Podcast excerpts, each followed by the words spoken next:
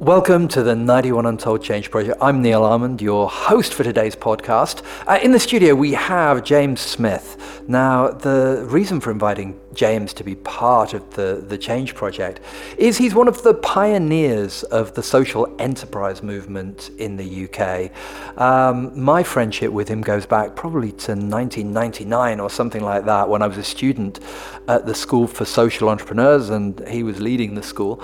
Um, he set up the school school originally with Michael Young, Lord Young of Dartington, who's perhaps best known for founding Open University, Consumers Association, along with probably a hundred other social organizations. And I think between James's own experience of social enterprise and working with hundreds of organizations, some of which have done incredibly well, some of which not so well, and I think there's something in that space and his experience of working alongside such an incredible serial social entrepreneur uh, as Michael Young. I really hope there's something we can add to the Change Project through this conversation. These days, James is a, a social and environmental leadership consultant with a, a, real passion for, for strategy, innovation, leadership.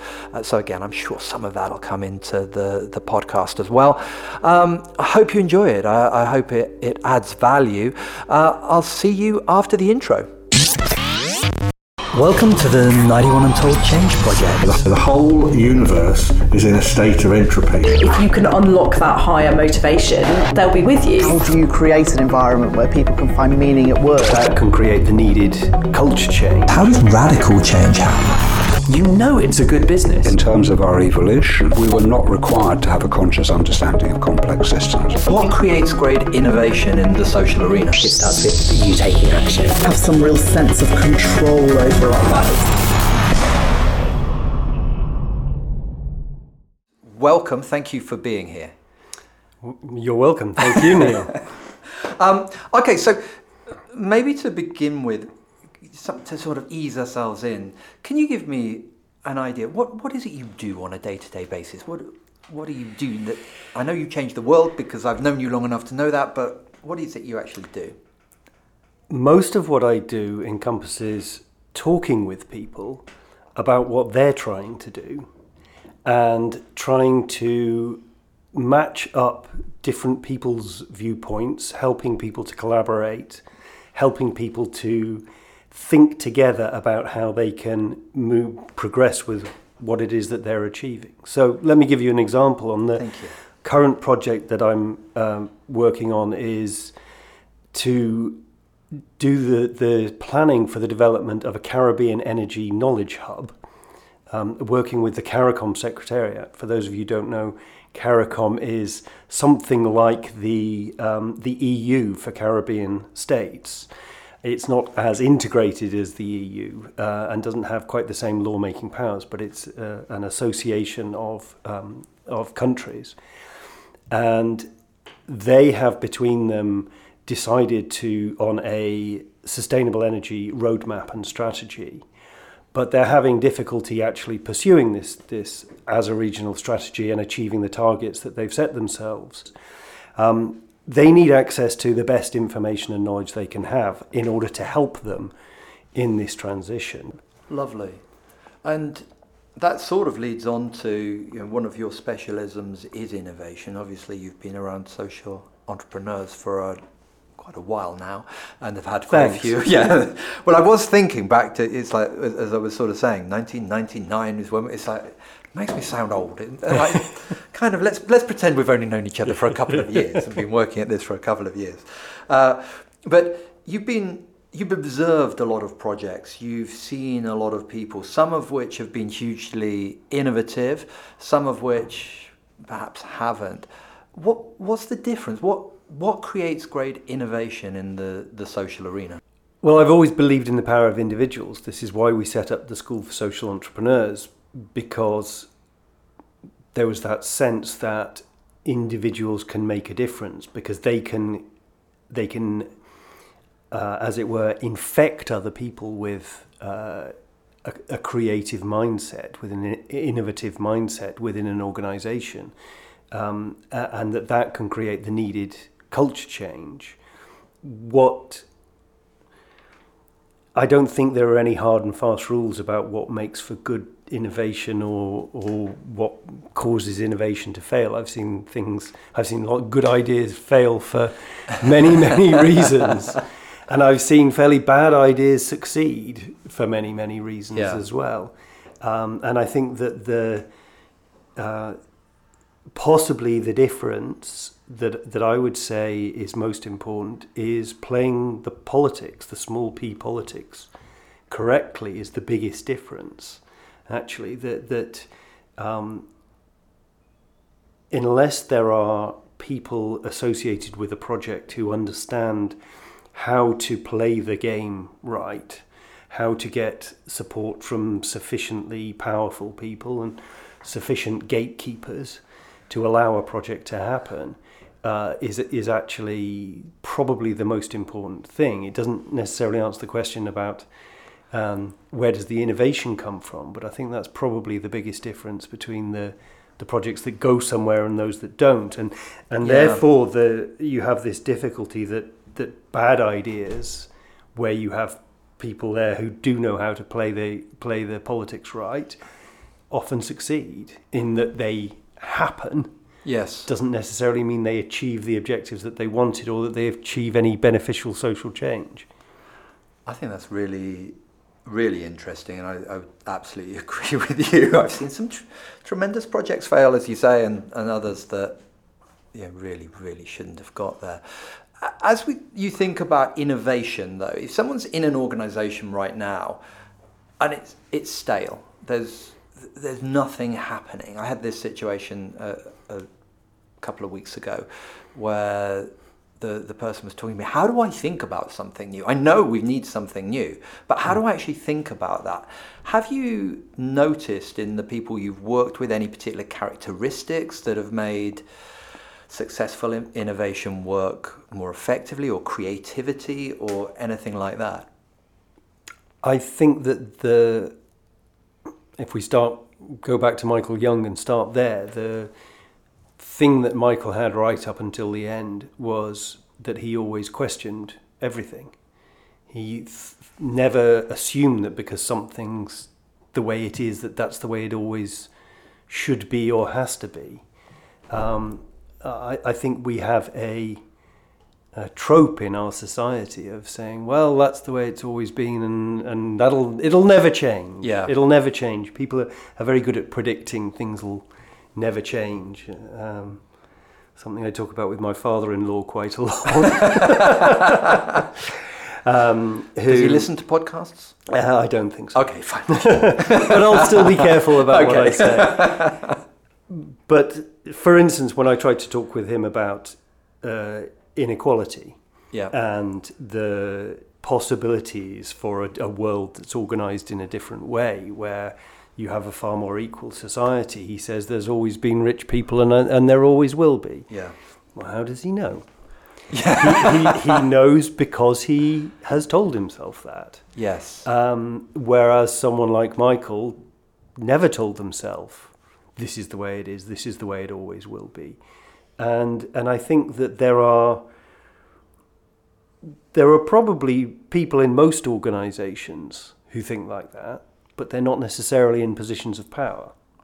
So if you're the person, if you are in a position of power in an organization and you know things need to change, but you don't know what should change, well then ask people yeah. because you'll um, you're likely to find someone who's got some ideas, and having those ideas and responding positively to those ideas can start the process whereby you encourage other people to have ideas, whereby you support ideas and and you um, and are therefore able to create the conditions for change.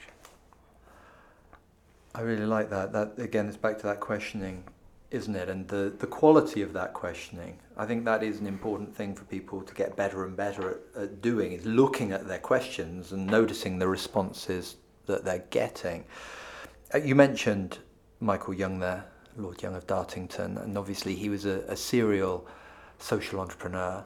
Um, you know, you probably could list his accomplishments way better than I could, but was it the Consumers Association, um, School for Social Entrepreneurs alongside yourself, Open University, I think he had a very big hand in. Mm. Uh, so, uh, you know, incredible thinker and, and, and managed to bring those, uh, you know, the, the fact that many, many years on, most of them are still a big part of our society says something about the way in which they were created. Were there any other lessons you learnt from him that that, you think have held you in good stead as you've gone through your career? Money is important because it buys time. So I think that one of the things that I noticed was Michael would always treat the where the money was coming from seriously, never to the detriment of what it was you were trying to achieve, but in order to buy people's time to work on something. A sense that uh, if you if you work on something over a continued period that no one else is working on, that's different. You're already creating change by the fact simply that, that someone is working on this. And the longer you can keep going, the more you're likely to achieve. And if you keep the right attitude in the organization, then, then you, um, you can you can continue to question what it is that, that you're doing uh, until you find something that works. Okay. So I, I think that that's, that's one lesson. Um, I'm just trying to think back because I remember when we had the uh, memorial conference for Michael for the School for Social Entrepreneurs, I did write a list of my what were my lessons I learned from Michael. Um,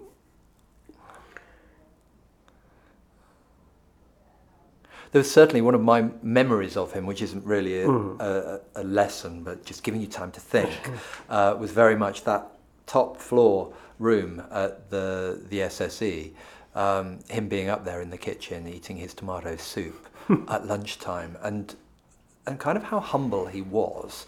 Uh, that me as a student going in there and being able to talk to him uh, at that point, you know, that humility seemed to, to come across very much for me. Um, you obviously knew him much, much better. You might go, no way. Uh, but that, that, that, that's I, what I, I think that one of the key lessons that I learned from him is that entrepreneurs, the entrepreneurial approach, requires moving between extremes at the appropriate frequency.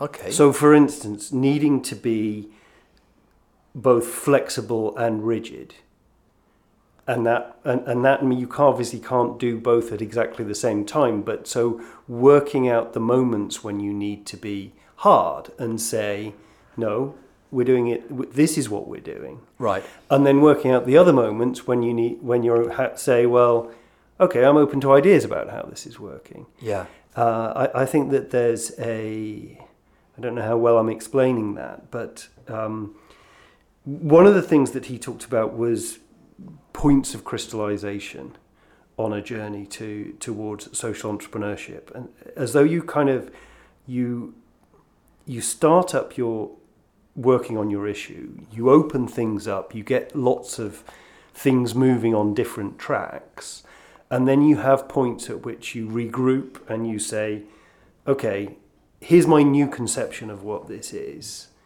And then you start again from that new point, and the whole process repeats and repeats and repeats um, to make sure, both to make sure that you're on track, to capture the best of the ideas and the best of the things that are happening, but also to ensure that you don't constantly waste effort because you're getting diverted in a million and one different directions because you will yeah you have to he, he always talked about working with the grain of social change and therefore you have to respond to the opportunities that arise. You have to respond to um, other people and other organisations and the way that they're currently working, and the opportunities that arise in collaborating with them.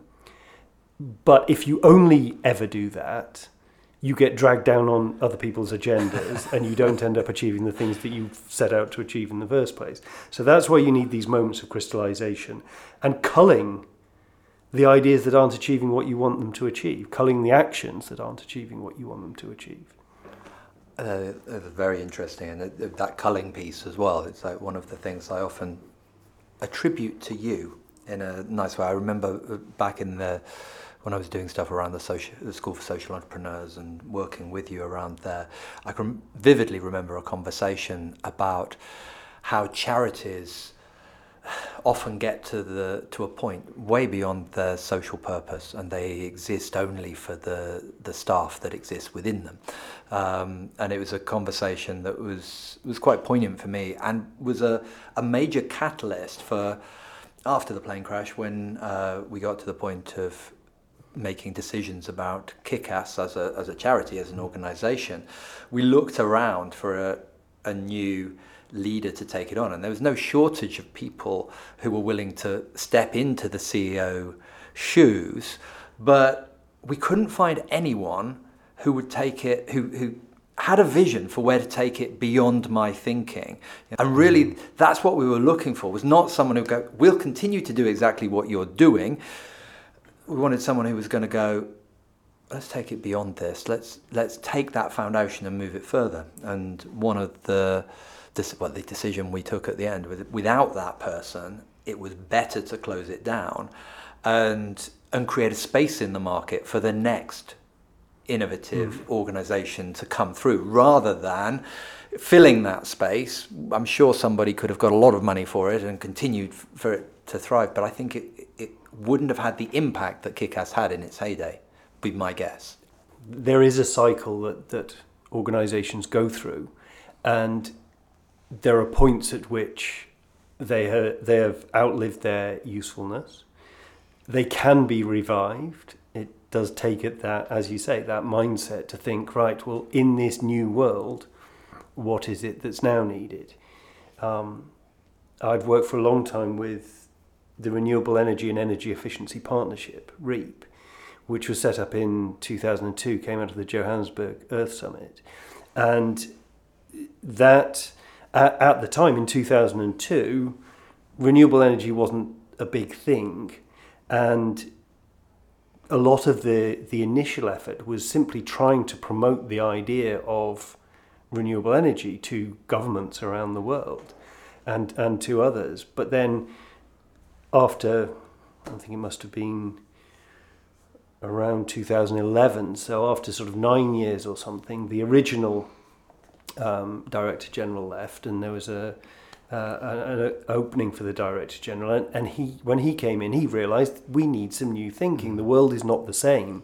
Renewable energy in China was one of the big um, priority countries initially in 2002 and during that first decade of, of REEEP's life. But beyond uh, uh, that point, they had already got the idea yeah. that renewable energy was the way forward. Um, yes, there are issues about building coal plants as well rapidly during that time, but there was always the intention that that was as a fill-in gap until they could develop the, the renewable energy to a sufficient extent that um, th- that they wouldn't need the that reliance on fossil fuels anymore. Um, but by the time ten years later, when the new director general took over, well, China has enormous renewable energy industries, huge yeah. uh, generation of, of wind and solar power, and there's no need to try and persuade them that they should be doing renewable energy anymore. you, you, know, that, that, that's simply not an issue, yes. and therefore there are things that REEEP had to think very differently about. Well, what's our role? Is there a role for us within this situation, and if so, what is it? And it's ended up as a very different organization focusing on a diff- totally different kind of niche sector within a field that is now too big for an organization of REEEP size to say we're going to encompass all of this. There's now an organization called IRENA. I don't know how many times REEEP size it is in terms of staff members and budget, which is the International Renewable Energy Organization. Um, but that can take on that general sort of diplomacy role working with countries, and REEEP now focuses on private sector organisations and working with those organisations to accelerate markets. That's interesting. And one of the questions that I often talk to, to clients about is are you doing now what you need to do in order to be relevant in in a few years' time, and I'm kind of hearing that in what you're saying there. Well, uh, I think that yes, absolutely, and th- there's nothing new in this thinking. You know, Charles Handy has been talking about having the next curve ready uh, for when this one is on the decline for for decades now. So, uh, so there's nothing new in this, but I, I think certainly the the sense of, um, of of foresight and trying to work out what will be needed, not now, but not just what is needed now, but what will be needed in five years, what will be needed in 10 years, is, is very important. Absolutely. He also spoke about cathedral builders, of He- course. he did. Which is, I, what's your view on that? How how do we get people? You know, the idea of of cathedral builders, to my mind, was this from ancient times, where the architect would never expect to see a cathedral actually completed. It just was in his head, and then it went out into the world and became this magnificent building. To my mind, we need a few more cathedral builders in the world, and that was his point 15, 20 years ago. Any views about how we can get more cathedral builders, or indeed, do we need them, or is there something else now in today's world that we need? I, I think that I think we are getting more. Um, without wanting to harp on about our age again, I, I think that there are a lot of young people growing up who, and maybe this is something to do with this being the early years of the century, but there are people growing up now who realize that the world has to change, that, that the 21st century is going to be a time of an enormous transition. Climate change makes this an imperative. And I think that there are people who see that as way bigger than their, their own lifetimes or what they're able to achieve themselves. Uh, there's uh, something that I'm not in, involved in in any way other than giving them a small donation every now and then is um, Our Children's Trust in the US, who are bringing legislation against the US government for denying them their constitutional rights by continuing to burn fossil fuels, even though they've known for decades that this is bad for the planet. These, these group of, of young people have said, um, have said that how can we have our right, exercise our right to the pursuit of life, liberty, and happiness in a country, in a world where the climate is restraining our choices? And that case is going to come to court uh, at some point in the near future. Fantastic. Yeah, I, I, agree with you there in terms of hope, and Mason's sitting over there behind the cameras and and everything, and I- it's it's wonderful having his energy is so important to me within these conversations. Again, to bring that hope, that that kind of millennial hope to to bear on some of the old wizened cynicism that's developed over over the years.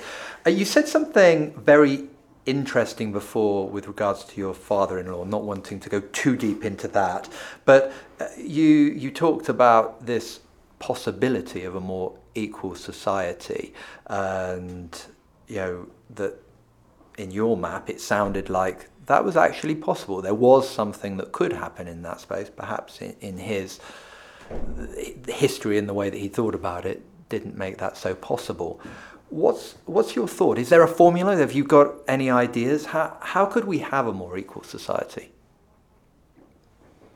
universal basic income obviously is ga- gathering a, uh, garnering a lot of attention and I think that that's one idea that can be explored I think there are many many ideas I think that the the current obsession of Western capitalist societies with uh, taxation being a bad thing has to end. This is ridiculous. You can't have a uh, good services for um, for most people in a world where the rich people won't pay taxes. That that simply has to. we we have to change that as an acceptable moral position, and I think that that's entirely possible to do. I think people have very short memories. Um, and I am old enough to remember a time before uh, our current uh, rapacious capitalism took over the world, when there was there were a lot of competing attitudes about the way the world should work that were given just as much attention in the media and and I think that once again this is a this is hopefully another thing that the that the younger generations will get the opportunity to work through in their lives to to question the um, to question what the hegemony of the of a certain political mindset, which which has been most of well, in fact, all of my adult life in the UK. Mm. But it's not the way that things work in other parts of the world. It's not the way that things work um, in obviously in some of the Scandinavian countries where they have a far higher tax regime. It's not the way that things happen in countries in, in Africa and Asia where people have a far more collective idea about uh, uh, about the way that they live their lives. So I, I don't think that um, anything lasts forever, and I think that there's lots of possibilities of of how things could change. And do you have any views about how we move from where we are now to that more equal world? I mean, as you say, that's one possible way forward. But I am interested about how that transition come out and how that sort of change actually takes place in in your head and how it comes out of your head and actually comes how, into the world because I, I would approve well that yeah well I, I think I like to think of things um, I think that I think that a good way of understanding social change is to think about different movements that we are all of us a part of, whether knowingly or not, a part of different movements in society. Uh, and I think that it is those movements which no one directly controls, which are the result of millions and millions of individual decisions and actions, but which people can influence. Uh, it's the result of those movements that creates serious changes in society. Um, if you think about the development of the internet.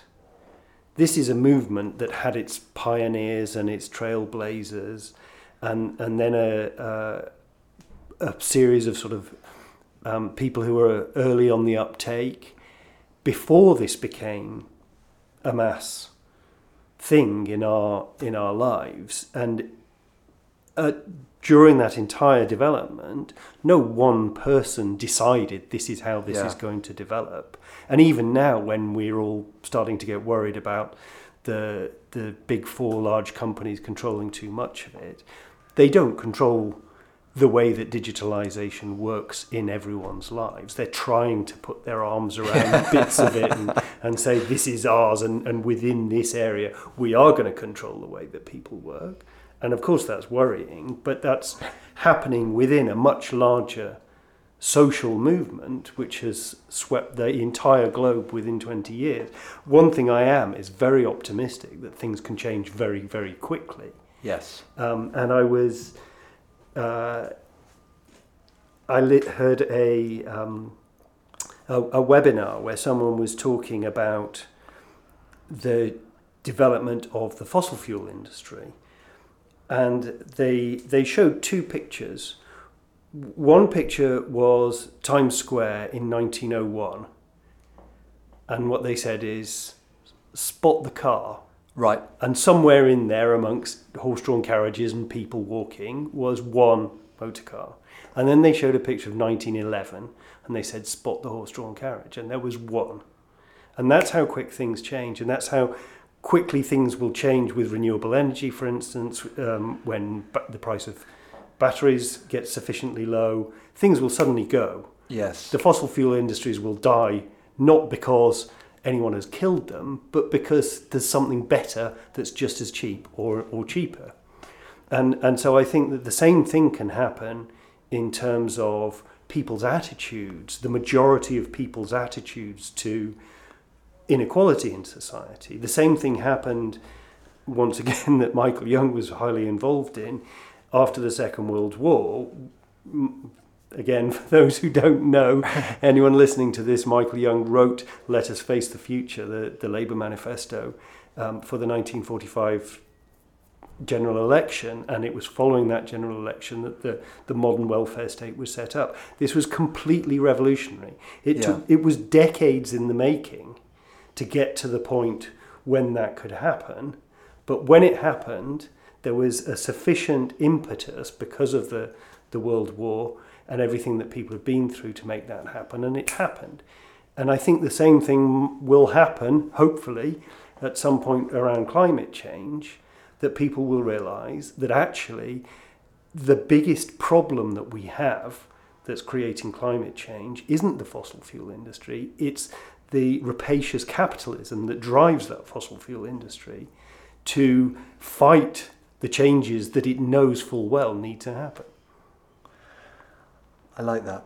Um, you spoke about organisations having a natural cycle as well, and it just in my head as you were talking about that, I was thinking about you. Know, obviously, you have come from the the social enterprise movement. You advise a lot of social organisations and charities, and uh, you know have understand the business community as well.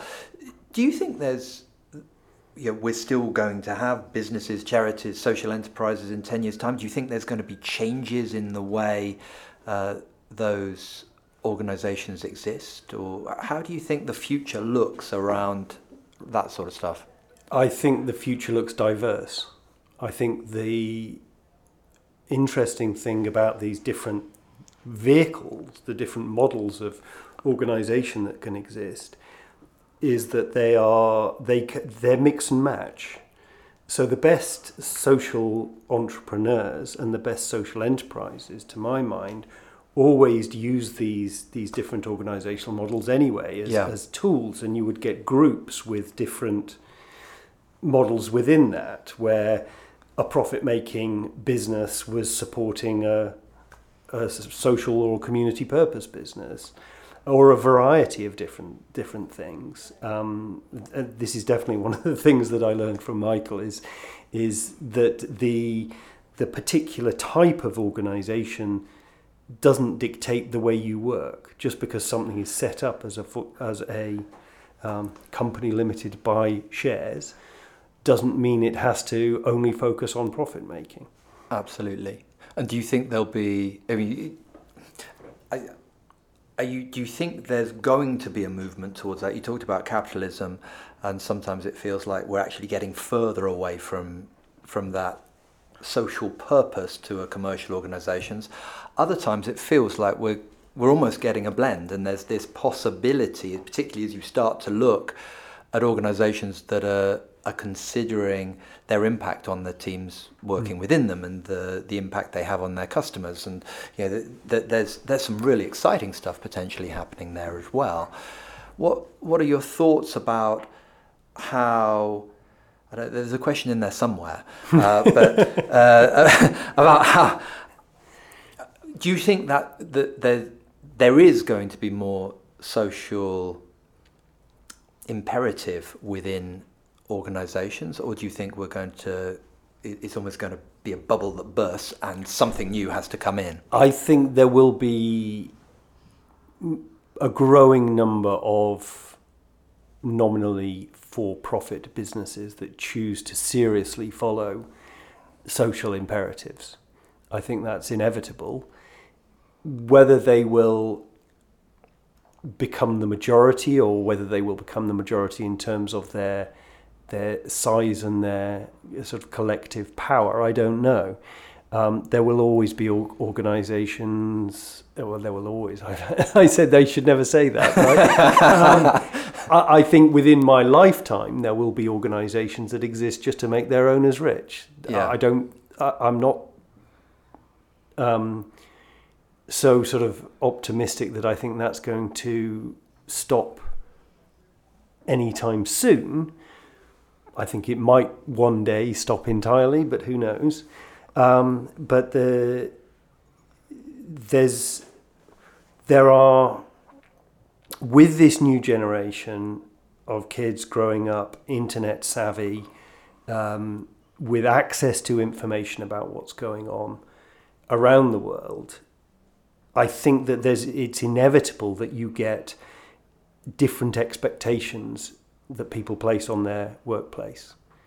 And I think that there are there are the roots already of serious changes where companies are starting to understand that they're going to attract the best talent Mm. if they are not just greenwashing or social washing what they do, but if it's meaningful. Yes. That they're they're not just trying to fob the public off by saying, okay, for every thousand we make, we'll give one away and call that our corporate social responsibility, and we won't have to worry about how we make the thousand because we're doing this good thing with this this one over here. I think that more and more people are going to question that. However, th- there is a counter movement which is trying to take individual agency out of people's working lives, Yeah. and that's artificial intelligence. And I think that there's a whole load of work that needs to be done around that in the coming decades around how we regulate the use of artificial intelligence, because the danger is that um, individuals who are employed are de-skilled Yes. because higher higher and higher skilled jobs will get given to automated processes which can simply do them way way way cheaper. Yes. And do you think, I mean, if, if someone's listening and they're a leader within an organization and they want to think more progr- progressively or they want their organization to be a bit kinder or whatever, any thoughts about the steps that, that people can take or from the observation you've made of businesses, is there a difference that makes a difference that can be tapped into? Stop thinking that the ethics you apply in your own life are any di- should be any different from the ethics you apply in your business life. I think we've created a distinction between the two, and I think that there are a lot of people who are good people who want to live a good life, who wouldn't dream of hurting the people around them, who take who throw the, that ethical mindset out of the window when they get to work because it's supposed to be impersonal. It's supposed to so be more human at work. Which comes perfectly after the conversation about AI as well. Maybe that's the, the solution there as well.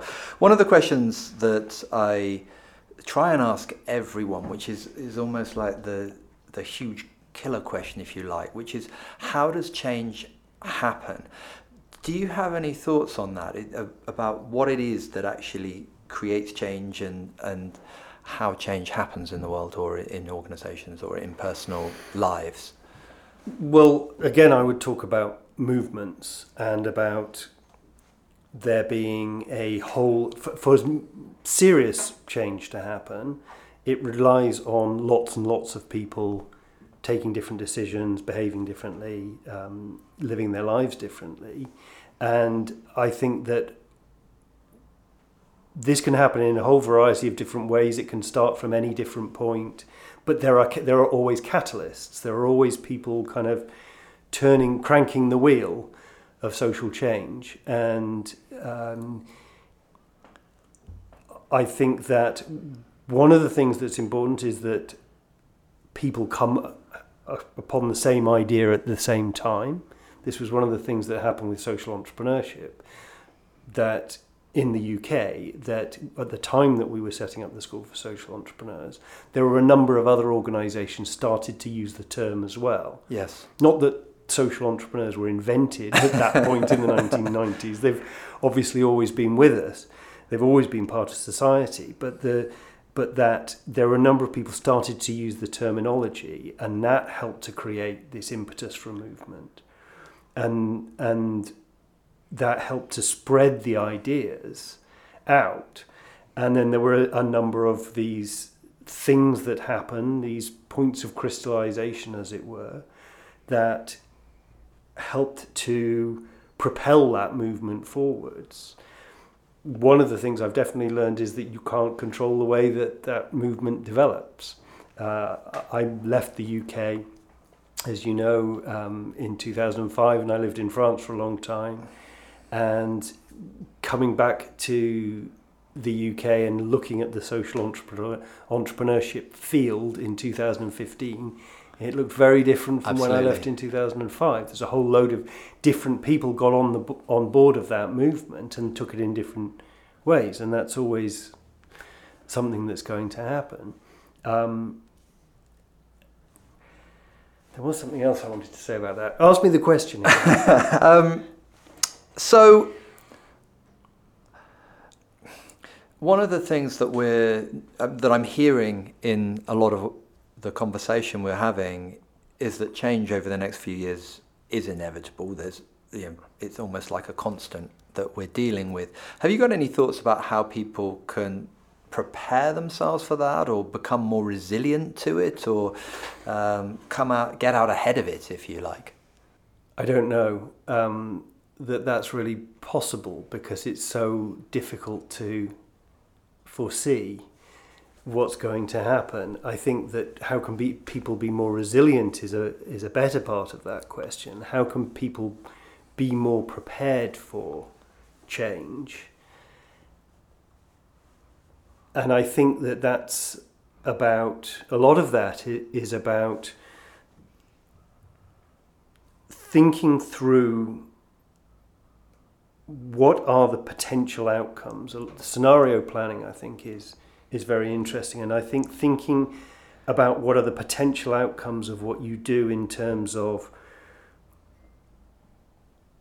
potential negative outcomes as well as potential positive outcomes from any situation that you're looking at is important. I, th- I think that uh, a for instance, in, in the strategy work I do with organizations, a lot of people tend to plan their strategy based on will, they want to do some actions because it feels like it's the right thing to do, and then they assume that the outcomes will be what they're hoping for, and then they build another step on that, and then they assume the outcomes of that'll be good, and then they build another step on that, and then everything's bright and rosy in five Yes. years' time and and then they wonder why this uh, the years later why this strategy wasn't actually of any use to them. Yes.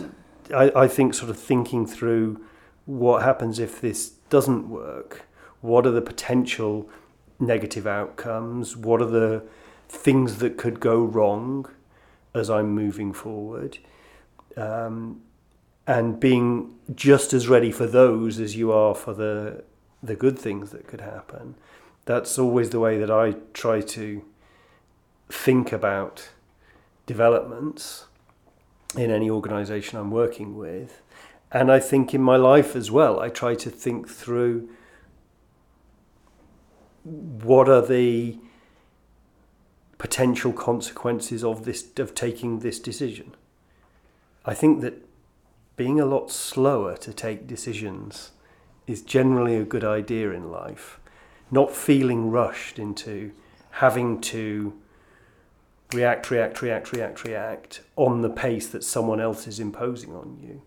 And thinking very, very carefully before you take decisions that are likely to have an impact, a serious impact on your life, your work, your relationships, whatever it might be. Which wonderfully links back to Michael Young's comments about money buys you time as well. Time is very important, and and as you, you mentioned earlier, thinking about the burn rate of, of what you're doing, thinking about giving yourself the maximum amount, of time to work things through and work things out is generally a good approach when you're trying to do something new that you don't know how to do it. Fantastic.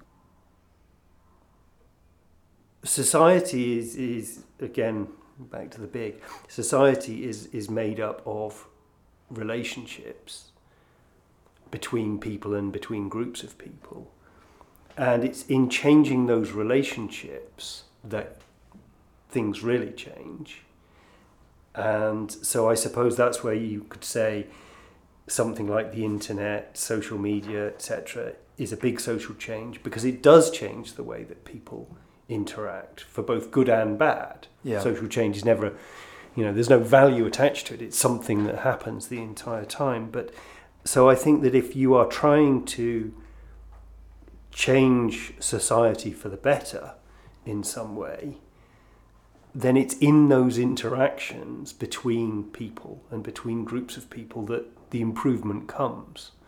That's what affects people in their lives beyond a certain point. I mean, obviously, Yeah. you've got, you know, you've got your Maslow's hierarchy, whatever, and and people have to have food, they have to have shelter, whatever. But beyond that, the quality of people's lives for most people is controlled by the interactions that they have with the people around them, with their family, with their com- with their neighbours, with their community, with their friends, and with the people who they work with. And so, a lot of people's lives can be changed immensely by changing job or by getting a new boss Yes. Who treats them in a more human manner, who's kinder to them and more responsive to their own to that other person's humanity and to their own desire for agency, their own desire to do something meaningful with their life. That changes that can change everything. And I think that going into uh, into meetings with the attitude that you're trying to understand another person and where they're coming from and what it is that they're trying to do uh, is something that I attempt to do in all of my work to sit down with someone and really understand and that's part of the privilege I guess of being Yeah. a consultant is I don't go into projects with a strong agenda of what I'm trying to achieve other than to make the situation better for as many people as possible. So starting a project around the you know the Caribbean Energy Knowledge Hub, it's a question of who are the people who are trying to do the right thing and how do we make their lives better, easier and allow them therefore to be more effective. I think Okay. that I think that a lot of um, what I've done in my career has been about this. The School for Social Entrepreneurs is about this. It's not about I need, I think the world needs to change in this, that, or the other way. Beyond that general, we should support people who are trying to do good things in the world and help them to get better. And I think that I apply that to everything. I'm applying that to the Caribbean Energy Knowledge Hub. There are people within these governments and utilities um, who are who are genuinely interested in what's the progressive way forward, and finding and supporting those people, and allowing them to pass on their enthusiasm to others within the organisation who perhaps didn't share it, therefore collectively hitting a tipping point about all right, this is this is the right way forward. We do need to stop using burning oil. We do need to build more wind farms or more solar parks. Um, I think that that's really what I've tried to do, and that starts with those relationships. And is there some uh, belief or value that you need to have in order to go in with that open mind you're talking about? Because most people go in with a fixed agenda or their own thoughts in their head. So how do you do that differently? Because I don't think it's quite as simple as you're making it sound. No, I suppose it's not. Um, it, for me, it was a very gradual process, I think, of which started probably with failing. Started with the first time I worked on an organisation that failed and went Yeah. bust, and starting to think more carefully about how I approach things and starting to realize the extent to which you have to understand the other side in order to achieve what you want to achieve. If you impose something through an abuse of power and through fear, it'll hold for a certain time hmm. and it'll hold for a certain time only. And so, if you want a more sustainable approach to whatever it might be, then you have to understand the other person and understand that their needs and desires are just as important as your own. That's that's quite a profound thing. And is there?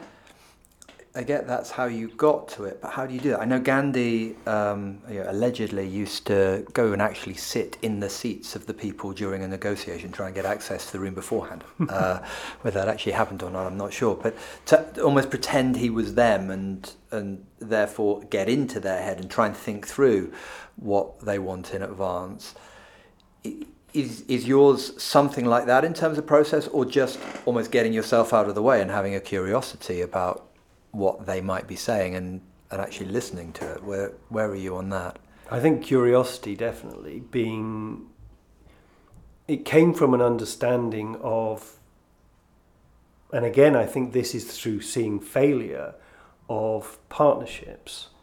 If you have been part of a partnership in name only and you see that it fails to be more than the sum of its parts because people are all arguing for their own end, their Yeah. own agenda within that partnership, then you realize that you need a different approach to that. You need to you need the people within that to approach it with a sense of what's the greater good here that we can all contribute to that gets enough of my agenda met but is but is something bigger is something more than the sum of its parts. And i've seen so many activities where that's not been the case where they end up as less than the sum of their parts particularly in the social sector where you where organizations that, that might collaborate are also competitors for funds.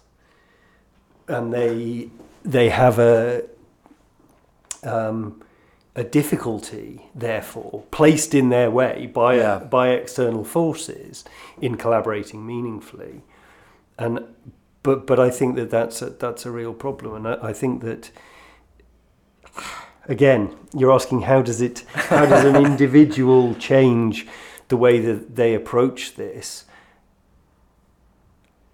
I don't know, other than saying for myself, it was about reflecting on those failures that I had been a part of and realizing that it need the approach just needed to be completely reversed and that the only way that I could have an impact on future partnerships, future collaborative efforts that I was involved in would be that simply to approach it differently myself.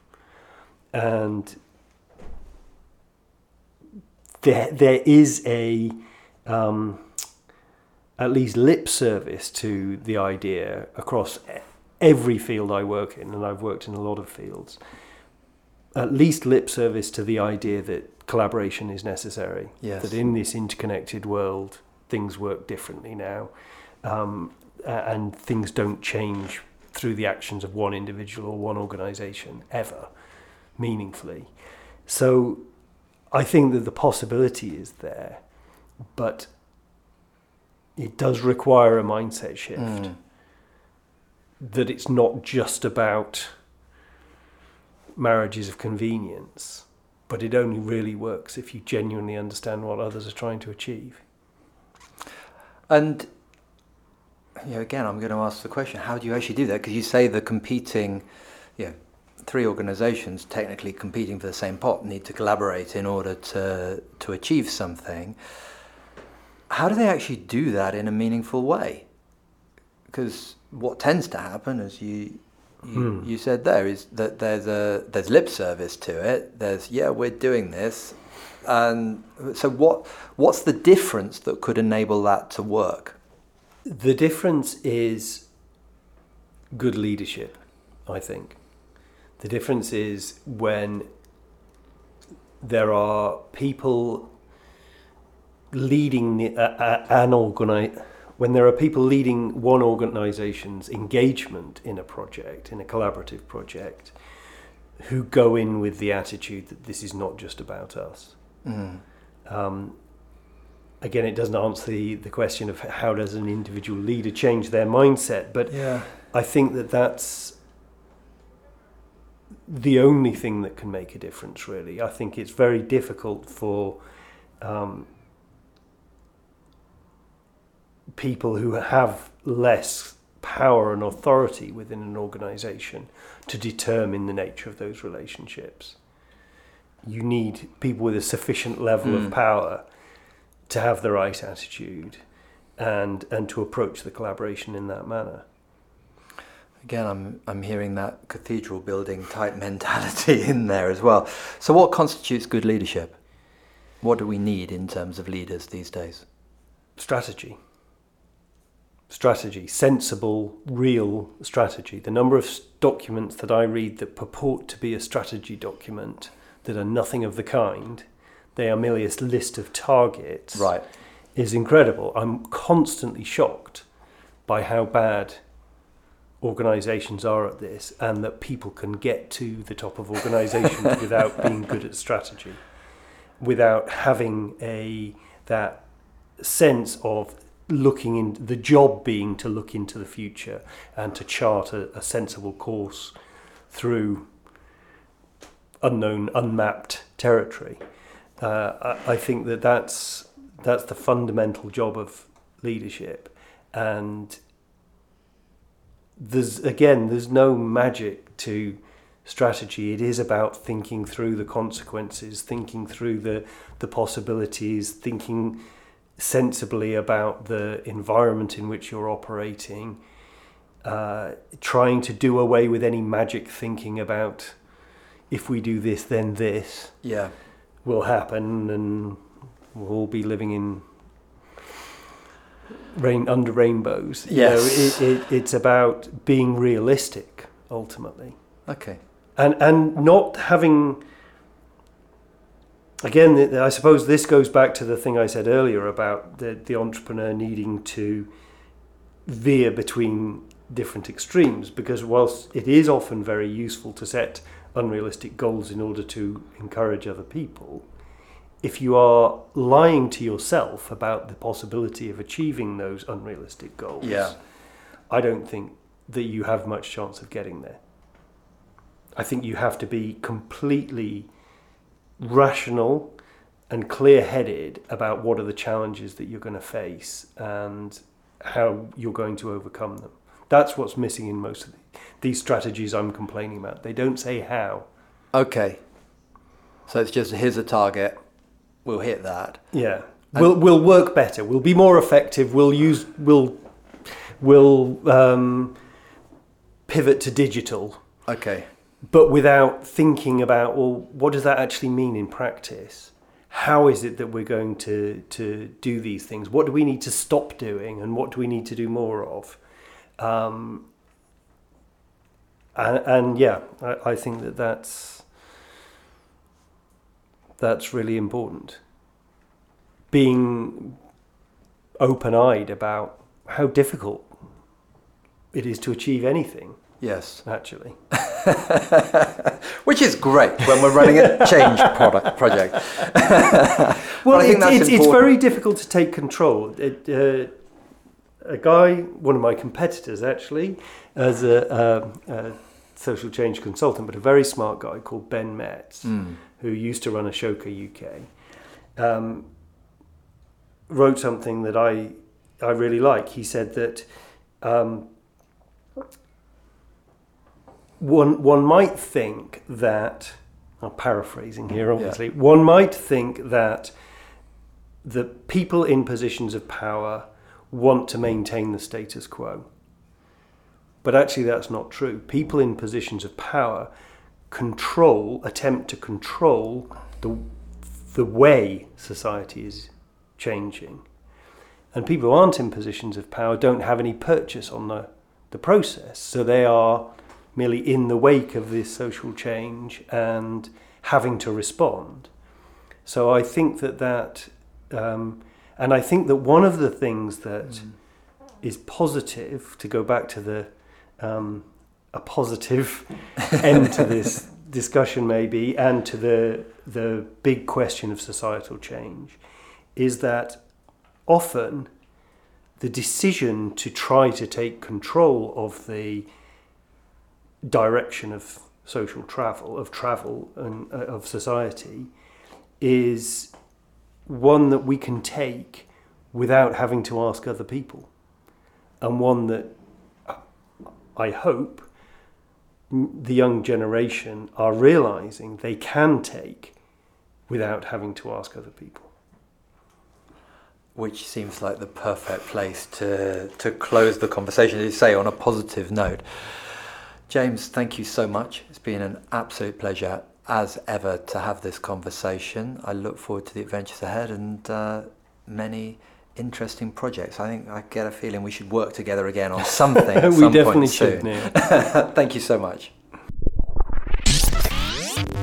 Thank you for listening to this episode. Uh, if you've enjoyed it, please subscribe. Uh, and if you're willing, take a moment to leave us a rating or review. This podcast is also video recorded. So if you want to see our guests in glorious Technicolor, please head over to YouTube. Uh, I believe it's youtube.com forward slash 91 Untold. But as with all our social accounts, just search for 91 Untold or the 91 Untold Change Project, and I'm sure you'll find us. Now, of course, this is intended as a project. So if you want to get involved in the discussion, we'd love to talk with you. Uh, please head over to Facebook, Instagram, LinkedIn, or Twitter um, and join the conversation.